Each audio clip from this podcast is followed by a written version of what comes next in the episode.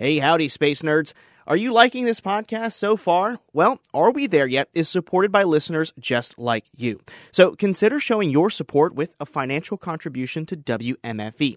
You can do that by visiting wmfe.org slash support. Your gift helps us better explore exploration. And thanks. From the studios at WMFE in Orlando, Florida, this is the Space Exploration Podcast that asks the question Are we there yet? Hi, I'm Brendan Byrne. NASA and its academic partners are about to do something they've never done before. They're going to launch a spacecraft, meet up with an asteroid, collect a sample of regolith, or dust, from the surface, and return that sample to Earth. OSIRIS REx is set to launch from Florida Space Coast September 8th on a seven year mission. Now, before it got loaded onto the United Launch Alliance Atlas V rocket, I had the chance to visit OSIRIS at the Kennedy Space Center. There, after an intense clean room dress and decontamination, I met Dante Lauretta. He's the principal investigator of the mission, and he was kind enough to give me a tour of OSIRIS REx, and we'll hear a little bit later in the podcast. But first, just what are they hoping to find? And better yet, how in the world are they going to pull this one off? Well, to give us the details of this historic mission, I'm joined by Robin C. Seemangal. He's a reporter at the New York Observer, where he covers space. He's also a contributor to Popular Science. Robin, thanks for joining me. Thanks for having me, Brendan. So let's start with the spacecraft. It's called OSIRIS REx, which stands for Origins Spectral Interpretation, Resource Identification, Security, Regolith Explorer. That's quite a bit of mouthful, but break it down for us. What is this thing actually going to do? Well, you know, the bottom line is it's a probe and it's built by Lockheed Martin. Uh, they have experience building probes. They built the Juno spacecraft. While it is a probe, it has a mission unlike any other probe has ever had in, in NASA's history. It has to travel 1.2 billion miles, grab some rocks off an asteroid, and somehow make it back to Earth with this package. Um, the probe is not actually going to touch down on the asteroid. Mm-hmm. It'll. The scientists are calling it a kiss, which is pretty cool, but uh, it has an extension arm on it which will help grab the material that it needs. You know, the function is to do more than one investigation. And the two primary ones are the sample return mm-hmm. and to map the surface of the asteroid for uh, the purpose of knowing where this asteroid is going to be in the future. Mm-hmm. It's kind of terrifying uh, how close it's going to be to Earth. So that is the you know one of the security type purposes of the probe. It's kind of an insane mission when you think about it. It's this, it's, it's this yeah, little probe. Yes. It's about this. Would you say the size of a U-Haul van, maybe? Maybe smaller. Yeah. It's that, it's it was actually shocking, shockingly small when uh, we visited the other day. Um, but yeah, you know, it, I'm kind of always surprised by the size of probes mm-hmm. when you see NASA's cool CGI videos and you see them launch on these like humongous skyscraper type rockets, but they're actually really small, smaller than a Volkswagen Beetle or something. Mm-hmm. But they're doing incredible things and they're traveling extremely far. Yeah. So this thing it's launching in September. Yes. Uh, heading kind of is going to park itself in an orbit around the sun and then head to asteroid Bennu. Can you kind of tell me about uh, uh, tell me about the mission itself. Yeah, let me. Yeah, let's you know go through the the actual mission, which is coming up on September eighth. After the Atlas V lifts off with the probe, it will you know obviously detach, and the probe will actually reach a escape velocity of around twelve thousand miles per hour, and it'll start its journey. It's a long one, a mm-hmm. two year journey, and it'll travel its one point two billion uh, miles, and when it arrives there'll be a complex maneuver. Um, and you know ha- it'll have to intercept that asteroid. Mm. How, how, how big is this asteroid it's, it's coming up to? It's sixteen hundred feet in diameter, which you know about a mile. Mm-hmm. Yeah, and uh, it's a you know a relatively small celestial body, but the implications of this asteroid are incredible. Mm. Um, we're calling it a time capsule because the asteroid has preserved material that could be as old as over 4 billion years old. Now, that is when the solar system was actually formed. And the asteroid kind of acts as a preserve, a preserve uh, for minerals and you know potential organic life. Prebiotic, I think they called it. Right? Exactly, and uh, that's what NASA's hoping to find there. Um, they know it's a, a carbon-rich asteroid, and they really want to find organic material there, or as the scientists on the project would say, the building blocks of life. They're not looking for life, the building blocks. And it's important to note that. Um, and what that can tell us is what was happening four billion years ago when the solar systems were being formed? What was happening on Mars? What was happening on the moon? What was happening here on Earth? That's the most important question. It's kind of like a, a solar system fossil. Exactly. Right? Yes. Kind of un- unboxing what actually happened before uh, before we were around. Yeah, you know, it's like it's like a tape recorder. It's ju- it was just this asteroid was just you know watching this whole thing happen, and it just captured everything like a vinyl record. You know.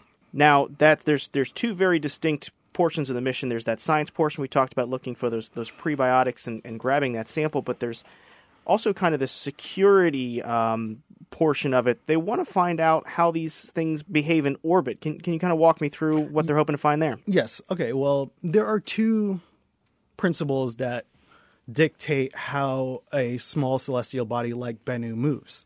And one are photons that are emitted from the sun.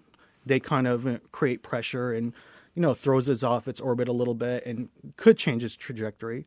But um, the Yarkovsky effect is what they're studying. Now, in simplest terms, one side of the asteroid really hot, one side really cold. Obviously, the uh, the side facing the sun, and this is actually what kind of governs the position of the asteroid and where it's going. And you know, we we do know some stuff about the Yarkovsky effect, but NASA needs to know more. And I want to cite Jim Green here, uh, NASA's famed you know planetary scientist. He always says that we need to get to Mars, we need to colonize Mars because at some point in the future, one of these rocks out there is going to intercept with Earth, and it's going to hit us. Now, in terms of Bennu, um, you know, you'll read uh, some headlines that'll say, "Oh, it's deadly, it's dangerous." The chances are of it hitting us right now are very slim. Well, that's good to know. Yeah. Um, even if it does, we're gonna we're not we're not gonna be alive, Brendan. So, it's okay. um, so in the year 2135, they're saying it's going to come within 186,000 miles of Earth. Now that's closer than the moon. A little, you know, that that stresses me out a little bit, but um, a lot of things could happen in the in you know by then. Uh, like I said, the sun's photons could alter its trajectory a little bit, or this Yarkovsky effect. You know, what side of the asteroid is going to be facing the sun. And now, for them to study this, that's the big chunk in this mission, the five over 500 plus days. Now, what's going to happen is when they reach the asteroid, it is going to uh, survey the entire rock, and they're just going to map it and survey it, and that will allow them to grid by grid see where this heat is. You know, where is it coming off? Where it's going in, and you know they'll have an actual model to you know Bennu might end up being the standard for how we measure the Yarkovsky effect mm-hmm. someday. So Right. It's not just to measure where Bennu's going to be in that year No, 21 or whatever it yeah. is. It's to, to use it for other celestial bodies. exactly yeah. like a sta- they're going to make it a standard. You know, mm-hmm. it'll be the first time to actually fully map something like this, mm-hmm. and they're going to be able to measure where it's going and how far it's going. So no need to call Bruce Willis just yet, right? Not yet. We should be I- okay. yeah. So This this mission it's launching uh, September 8th as you said. It's going to take uh, quite a bit of time there. About how long is this mission duration? Oh, well, it's going to take uh, two years to get there. And once it's there, 505 days, I believe, is the exact amount it'll spend there. And on its, it, it's going to have to take another journey home, a round trip. It'll be back in 2023, which uh, I hope you and I still have jobs so we can cover that. Um, maybe we'll be back here. Uh, but yeah, you know, it'll be back in 2023, hopefully with 60 grams worth of scientific material that will benefit generations to come. And I want to recall the Apollo missions because that was the last time we brought back that um, uh, you know a significant amount of material. We're still studying that material today. Being being NASA in the U.S. right? Yes, yes. And um, so, you know, one of the things that these scientists and researchers are stressing, they, they're saying that this material and what they bring back will be studied for generations to come by scientists who haven't been born yet. And they're going to be answering questions we're not smart enough to ask yet. I, that that was the most uh, coolest thing I caught from that is five percent of of this material that they're getting is going to be archived and and slowly released over Right. the years and to other organizations, not just NASA. They're sending it, you know, worldwide. Oh yeah, I mean this this research is not f- just for Mm-hmm. Americans. This is you know, this is a human a mission, and obviously NASA's pioneering it, and those incredible researchers. But this science will be available for generations to come, mm-hmm. and obviously we both know that you know scientific study. Um, that's a, that's a benign diplomatic mm-hmm. platform. Um, we share in, you know information with the Russians, the Chinese, the Indians, and this that will not change for this mission.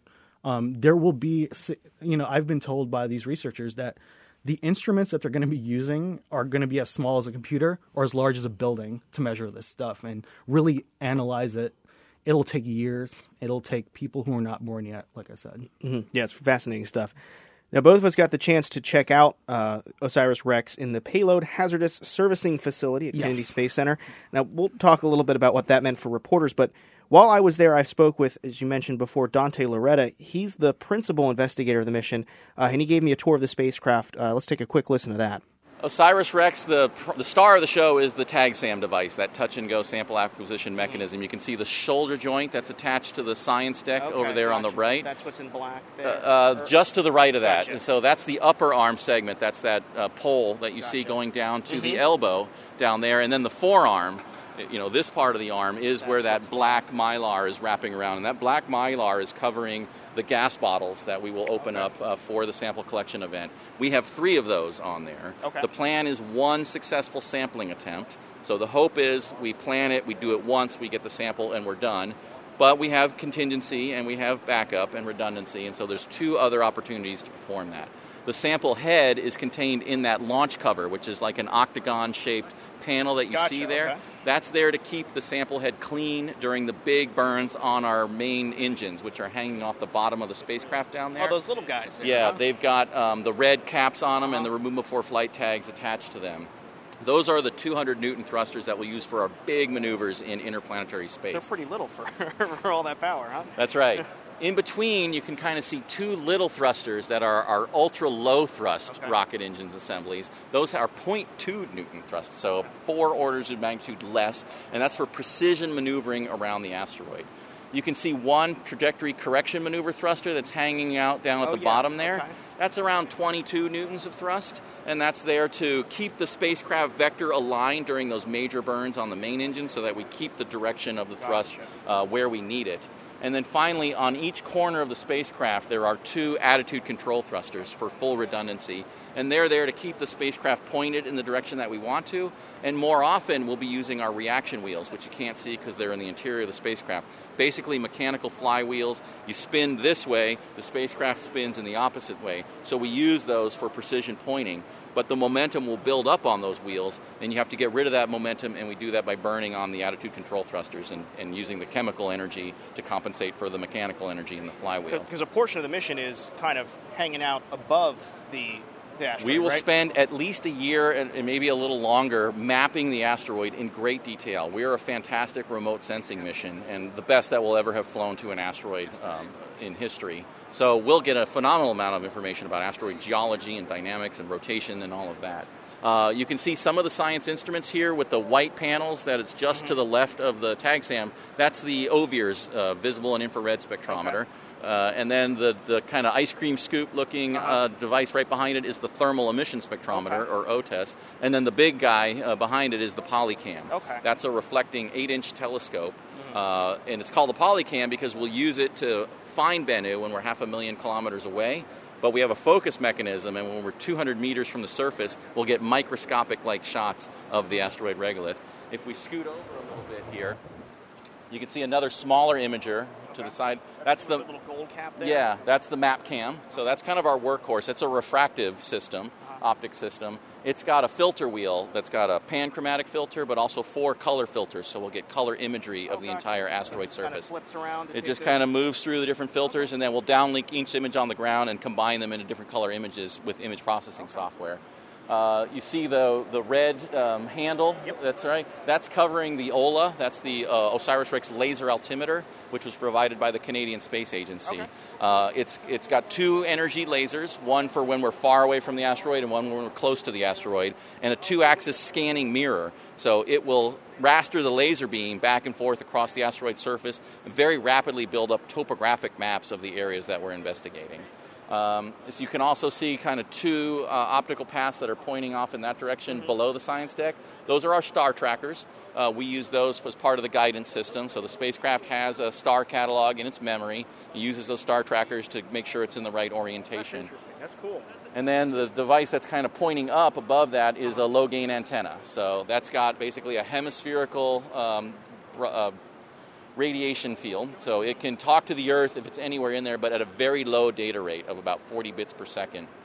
If you want to ra- walk around, we can look at the back of the spacecraft uh, and see some of the other antennas.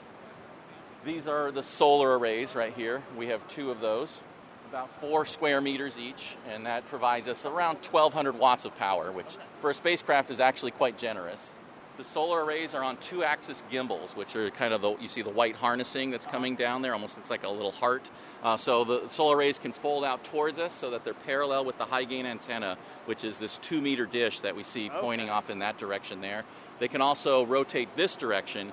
You've probably seen the classic uh, Y wing configuration when we're sampling, and the strategy is just to get them as far away from the asteroid surface as possible. Uh, hanging on is a second low gain antenna that's pointing down there, and then a medium gain antenna, which is uh, the device that's right above it there. Um, and if we swing around here, you see the, the kind of rectangular box. It's, it's behind a sunshade, so it's a little tough to see. That's the REXIS Regolith X ray imaging spectrometer. That's a student experiment uh, that was built by uh, undergraduates at, and graduate students at MIT and Harvard. We actually c- had an open call for student collaboration experiments on the mission. You've obviously spent a lot of time, a lot of energy, a lot of a lot of work on this spacecraft. What's it like seeing it in in the, the high bay here and knowing that in just a few short weeks it's gone? it's been an incredible journey to get to this point in time, and I, I'll admit to having a lot of uh, nostalgia and, and just emotional moments watching this vehicle and getting ready to see it encapsulated in this payload fairing. I wish Osiris Rex well on the journey to Bennu back, but I will admit to missing the opportunity to come into this clean room and see this amazing piece of engineering and the team that has worked so hard to make this a reality. That was Dante Lauretta, principal investigator of the Osiris Rex mission. Now, in the studio here with me is Robert Seemangal. He's a reporter with the New York Observer and contributor to Popular Science. Robin, you were also there in the servicing facility. Uh, it was a pretty strict contamination protocol, something we've never run into before. Can you tell me about it? Um, well, I, I f- I feel like you and I talked the night before. We were up late stressing. Mm-hmm. Um, we got multiple emails over a course of a few weeks, and they might as well have put no nylon in the subject line Mm-hmm. because that's what the emails were about. No nylon, because you know one of the materials that they're looking for is amino acids, which is a building block of life, and materials like raw leather, hair, um, nylon these uh, you know they could contain amino acids. So you know i don't know about you brendan but i was checking the tags on everything i own my socks my shirt my underwear. Um, we all showed up that day at kennedy space center sweating and panicking and nasa was just overly cautious which it's well within their right. I mean this research and this mission is so important and we've only got one shot at it right now. Um, we all know how expensive these missions are.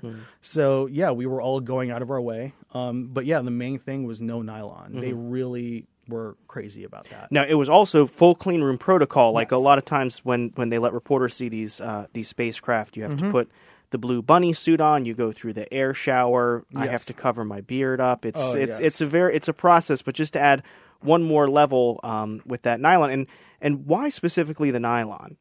when nylon comes in interacts with organic material like your skin mm-hmm. or hair it produces amino acids And that's If- what they're looking yeah for, and yeah. if the if we're in the clean room and you mm-hmm. and i are in the clean room and the spacecraft already detects it mm-hmm. That screws up the whole mission Yeah. so that was one of the main things um, when it comes to hair i have no idea brendan how they covered that thing up on your face It was hard. yeah a lot of uh, a lot of the other reporters shaved Mm-hmm. um, I thought about it. no. but yeah, you know, it's and like you said, we've been in the clean room before um, to visit the Cygnus spacecraft. Um, th- those were so such a casual. Those are much casual than this time around. I really love seeing the the fairing where you know the fairing is on top of the rocket. um, they actually had it open in the facility in the high bay, and you could see inside of it. And they, they, you know, NASA and Lockheed and all these other companies, they always design these great logos and patches and stuff. And it just it just looks like a great. Uh, the, the rocket design is really great. The logos is, is really great. And uh, just a few feet away was Osiris Rex, just sitting there, looking beautiful, ready to be loaded into the uh, rocket fairing. Mm-hmm. And uh, and for our listeners who might not be familiar, with that that's the the part on the top of the rocket that encapsulates the Yes, spacecraft, yes. and then it's kind of blown apart once it gets to a particular altitude. Exactly, and that's when it starts its like push, you know, uh, away from Earth. But yeah, you're right. It's uh, and I, I'm guessing at this moment, or you know, today or tomorrow, they're going to move uh, Osiris Rex into that rocket fairing, close it up, and uh, yeah, if you you know haven't seen it, it's just like two sides, and uh, you know they close up and s- circle the Osi- uh, the probe. We heard a bit about how um, how it's going to collect this uh, this sample, and it's using this arm. Uh, Mm-hmm. Can you kind of walk me through this this really neat tool that's on Osiris? Um, in the yeah, in in the best way it can. It's okay. Osiris Rex will not land on the asteroid. It, it, it's you know we have to be clear about that. It's going to hover right above it. The only part of the spacecraft is this arm that you're you know you're talking about. Now this arm's going to extend, and it's that part is actually going to touch the asteroid. Uh, the arm is going to push out a burst of nitrogen to blow on the surface. yeah, it'll it'll yeah, exactly. It'll blow on the surface and it'll agitate the surface and small tiny particles are going to float into the air and it'll get scooped up by the air filter. Now, this has to happen in a matter of 5 seconds, which is incredible because this is one of the major objectives of this mission and it, you know, that's the time duration. the seven year long mission. Yes, five seconds it comes down to. But on the other hand, they have three chances at it. So in case there is, a, you know, in that five seconds, it'll grab that material, it'll float away. But they're, you know, it's it's gonna stay within distance to try again if they need to. And they have three bursts of nitrogen to use. Um, I would have packed one more, but this is what they've got, right? Hey, weight is weight is crucial on a exact- spacecraft. Exactly. So they're hoping to gather, you know, 60 grams or two ounces of this regolith material, and hopefully this material has what they're looking for, what we're looking for, and you know, something that can teach us about how this whole thing came about. You Mm-hmm. know, the eight planets or 9 depending, but. So yeah, um, it, it comes down to five seconds, which is incredible, and Mm-hmm. then it'll start its journey back to Earth um, after that. just to kind of recap, we're looking to to bring back this sample. Hopefully, it has prebiotic organism and or compounds on it that can be the keys to the early chapters of how life formed on our planet and uh, in the solar system in general. Right. We're also looking to map Bennu. We're also trying to figure out what uh, what kind of effect heat and the sun's radiation have on the orbit of this asteroid and other asteroids within our solar system if they're a threat to us. Robin, as a space journalist yourself, what is the most exciting thing about this mission to you? Well, the it's the same thing for every mission. Learning about who we are, where we're from, um, where did this planet come from? How did organic life reach this planet? These are the fundamental questions about life, and this is why so much work goes into these missions. You know, I, I mean, you're going to read, oh, we're going to collect some rocks. Yes, but the you know the implications for that are incredible, and they're gonna this is never gonna stop. This research is not gonna stop. When we bring those mater- that that bag of material back, we're gonna be studying it for years. Uh, our our next generation, the generation after that, and we're gonna learn things that we've never even thought to ask about before, which is incredible. I've been speaking with Robin Seemangal. He's a reporter with the New York Observer and a contributor to Popular Science. Robin, thanks so much for stopping by. Thanks for having me, Brendan. Well, that's going to have to do it for this episode. Support for Are We There Yet comes from the listeners of WMFE. You can follow the show online. We're on Twitter at AWTYMars. Are We There Yet Mars? Get it? Or reach out to me in the Twitterverse. I love to hear from listeners. I'm at Space Brendan. Leave us a review on iTunes. That's how more people learn about this podcast. Are We There Yet is a production of WMFE. Our theme music was composed by Kevin MacLeod. For more space news, visit us online at wmfe.org slash space. Until next time, I'm Brendan Byrne. Thanks for listening.